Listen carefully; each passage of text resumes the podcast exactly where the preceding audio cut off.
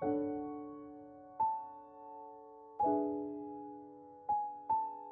요한 1서 2장입니다. 우리가 그리스도인으로서 어떻게 승리하는 삶을 살 것인가 하는 문제는 우리에게 날마다 고민이 되는 문제입니다. 그것을 행하기 위해서 우리에게 선택적 부분도 날마다 고민되는 부분 중에 하나입니다. 죄에 대한 문제로 처음에 시작을 합니다. 여러분은 여러분의 죄를 어떻게 해결하고 있는지 여러분의 첫 번째 그 구원의 사건 처음 나의 영혼이 구원받은 그 사건 이후에 여러분의 죄를 어떻게 해결하고 있는지 오늘은 스스로에게 질문을 해봐야 되지 않을까 하는 생각이 듭니다. 우리의 피에 내려오는 DNA에 대한 부분도 우리가 늘 이제 점검해야 되는 DNA의 구조는 우리 의 역사가 담겨져 있는 거잖아요. 저희 아담과 하와 때부터 시작합니다. 그 안에서 계속 기록기, 기록기, 기록기 빅데이터로 내려와서 오늘의 내가 지금 만들어진 거예요. 그러면 나의 삶도 기록이 돼서 내 자녀에게 또 전수되어지는 겁니다. 또 우리가 의를 행하는 게 많을까요? 죄를 행하는 게 많을까요? 우리의 판단이 의로운 게 많습니까? 남을 위한 게 많습니까? 나를 위한 게 많습니까? 그러면은 나의 DNA를 그대로 이어받은 나의 자녀는 자기를 위한 게 많을까요? 타인을 위한 게 많을까요? 오늘을 나는 나의 기록을 어떻게 남기고 있나를 생각해 봐야 됩니다. 그래서 우리한테 참 너무나도 좋은 제도를 하나 주셨어요. 우리의 죄뿐 아니라 온 세상의 죄까지도 영원토록 해결하신 그 하나님의 법을 우리에게 제도로 주셨어요.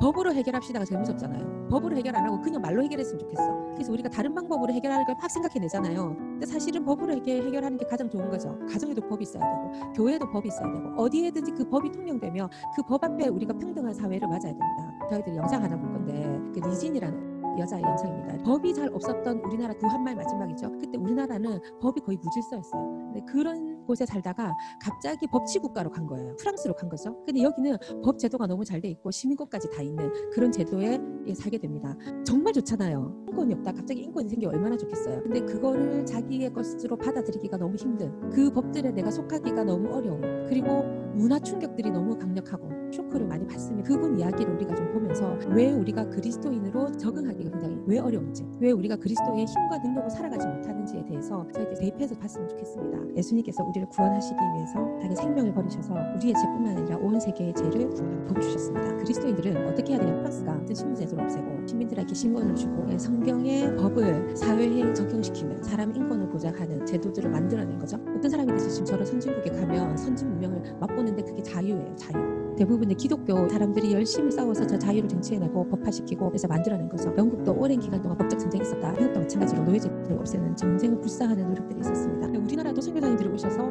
법제도를 바꾸는 굉장히 노력을 많이 하셔서 지금 우리는 사실 조선시대에 안 살았기 때문에 자유가 없다는 게 뭔지를 지금 감을 못 잡습니다. 자유가 너무 좋잖아요. 선진문명이 너무 좋잖아요. 근데 그걸 경험해서 기쁨을 느끼는 게 4년이 채 가지도 못해서 끝나요. 왜 그럴까? 왜 그럴까? 프랑스가 너무 사랑스럽지 않겠어요? 이 자유를 주는 이 나라가 저 여자는 왜 거기서 끝내고 노비 생활을 다시 그리워하고 조선을 다시 그리워하고 그 나라 왜 돌아갔을까? 왜 적응을 하지 못했을까? 네, 성경에 나와 있습니다. 하나님이 출애굽 시켰잖아요. 광야를 갈 때 그 사람들이 애굽을 그리워했을까요? 안 그리워했을까요? 우리가 자유를 쟁취한다고 해서 내 삶이 그냥 동물적으로 보호만 받는 삶을 주님은 원하지 않으세요. 그 자유를 어떻게 누리고 그 자유를 어떻게 정복하고 다스리고 어떻게 내가 이용할 것인가 어떻게 나를 주장하고 책임질 것인가 그거는 자유에 동반돼서 따라오는 거 거든요. 노예는 그럴 필요가 별로 없죠. 자기를 주장할 수 있는 권한이 하나도 없는 겁니다. 우리는 예수님을 만나면 영혼이 자유한 것을 느껴요. 이런 세계가 있었단 말이가. 그 나를 쳐다보는 신이 있고 나를 위해서 자기의 목숨을 버리는 신이 있고 내가 충성할 어떤 대상이 있고 뭔가 세울 수 있는 나라가 있다는 게 저를 굉장히 흥분시키고 새로운 세계로 제가 들어왔어요. 그래서 제게 오는 고난들이 그분을 너무 사랑하니 기쁨으로 통과 통과 통과가 막 됐습니다. 대학 4학년 때 졸업할 때쯤 돼가지고 한 친구가 저한테 물었어요. 그 열정이 사그레들지 않는 비결이 뭐냐. 근데 저는 하나님을 사랑하고 하나님과 함께 누려가는 이 것이 특별하다는 생각을 한 번도 해본 적이 없었어요. 당연하게 내 삶이다 생각했어요. 하나님과 내가 같이 책임지고 가야 된다. 뭐 이런 생각을 했거든요. 뭐라고 대답했냐면은 나는 아마 전도를 해서 그렇지 않을까? 이렇게 대답했어요. 저는 그 나라와 같이 갔기 때문에 책임을 같이 하고 고통도 같이 했기 때문에 그게 너무 소중하고 사랑스러워. 나는 새로운 법안에 들어간 거죠. 나의 학교 이후의 시간과 그 친구의 학교 이후의 시간을 우리가 이렇게 따져보니까 그 친구는 수영도 가고 뭐도 가고 한 12시까지 이렇게 스케줄이 쫙 잡혀 있더라고요. 근데 저는 개인 스케줄은 하나도 없어요. 누구 만나서 성경 받고 누구 전도하러 가야 돼. 저는 개인 생활은 하나도 없고 예수님하고 생활이 이 스케줄이 빡빡한 거예요. 내가 누구랑 함께 하고 누구를 위해서 사는 여러분의 모든 삶을 저는 바꿀 거라고 생각해요. 왜 리지는 프랑스에 적응하지 못했을까? 옛날로 돌아가고 싶은 마음 많이 들죠.